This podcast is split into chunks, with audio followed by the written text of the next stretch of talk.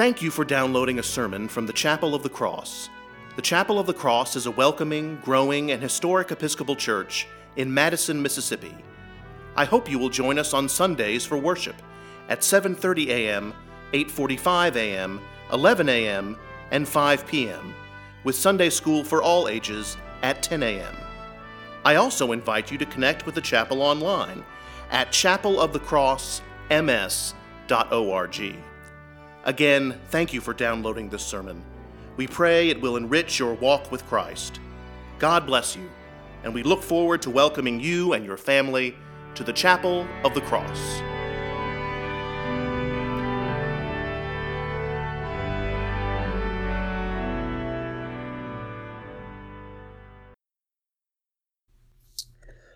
I looked, and there was a great multitude that no one could count, from every nation, from all tribes and peoples and languages, standing before the throne and before the Lamb. Then one of the elders addressed me, saying, Who are these, robed in white, and where have they come from? I speak to you in the name of one God, Father, Son, and Holy Spirit. Amen. I pulled the Oxford Dictionary of the Christian Church off of my bookshelf this past week.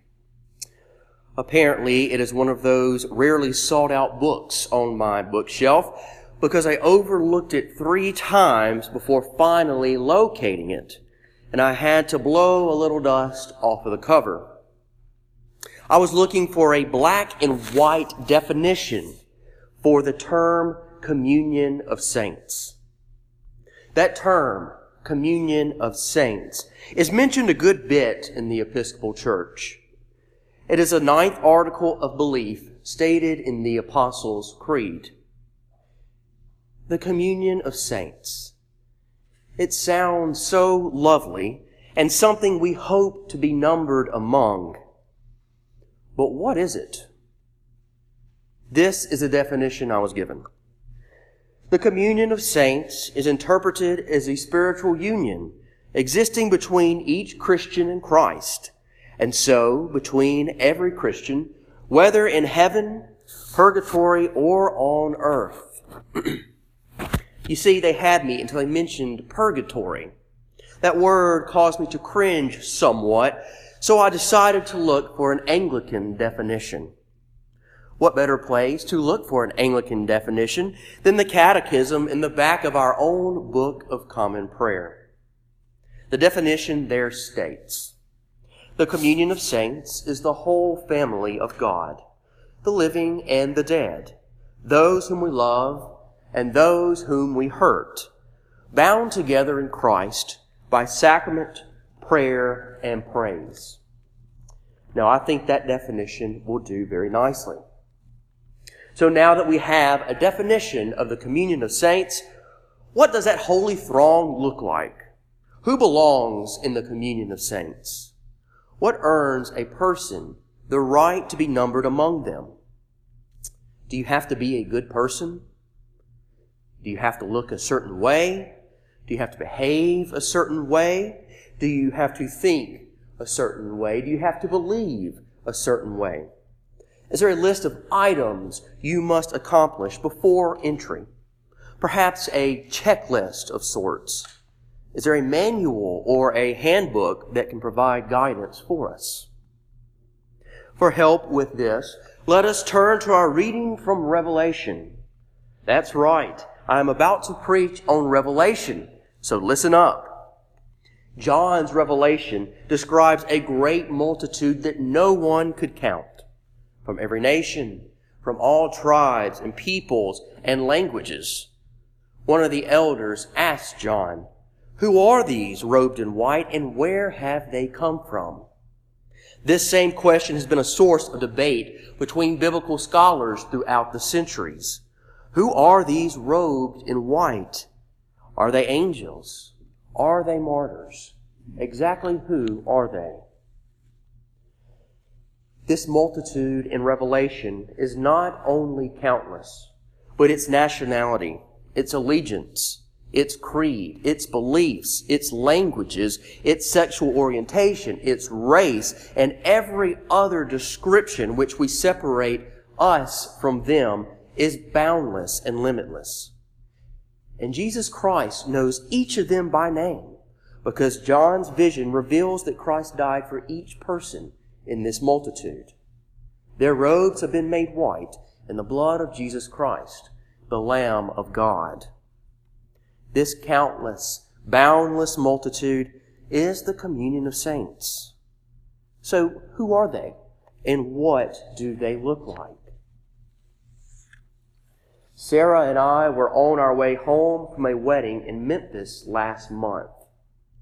We were in northern Panola County, about 10 miles outside of Batesville. We both looked over in the northbound lane of I-55 to see a car flipping end over end in the median. It looked as if it could possibly make its way over to the southbound lane where we were. We quickly hit the brakes and pulled off onto the shoulder. The car came to a rest in the median upside down. And if you have ever seen a car upside down with living souls that are inside, you know it is quite unsettling. I got out of our car while Sarah grabbed her phone to call 911. Other travelers had also seen the turmoil and had stopped further away from where we were. So I was the first person to approach the car. Never had I been in this type of a situation. As I approached the car, I prepared myself for what I might see. As I walked around the car, attempting to search for an access point to the inside, I heard some rummaging around. I got down on my hands and knees and was able to see inside the car through the shattered window on the passenger side. An older lady, disheveled and confused, had just freed herself from her seatbelt. Ma'am, are you okay? I asked. Yes, I think so. Are you the only one in the car? Yes, she replied. I breathed a sigh of relief. As she started making her way to my side of the car, I assured her that first responders were on the way, but that I would need some help getting her out of the car.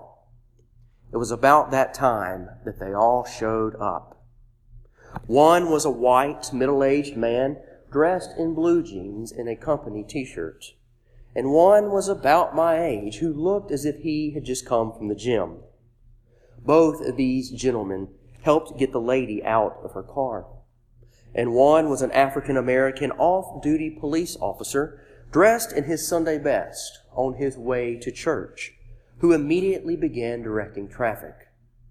And one was a nurse, and boy, were we lucky to have her numbered among us, as she immediately attended to the lady's cuts and bruises and one was a pediatric physical therapist who offered a cold bottle of water to the lady.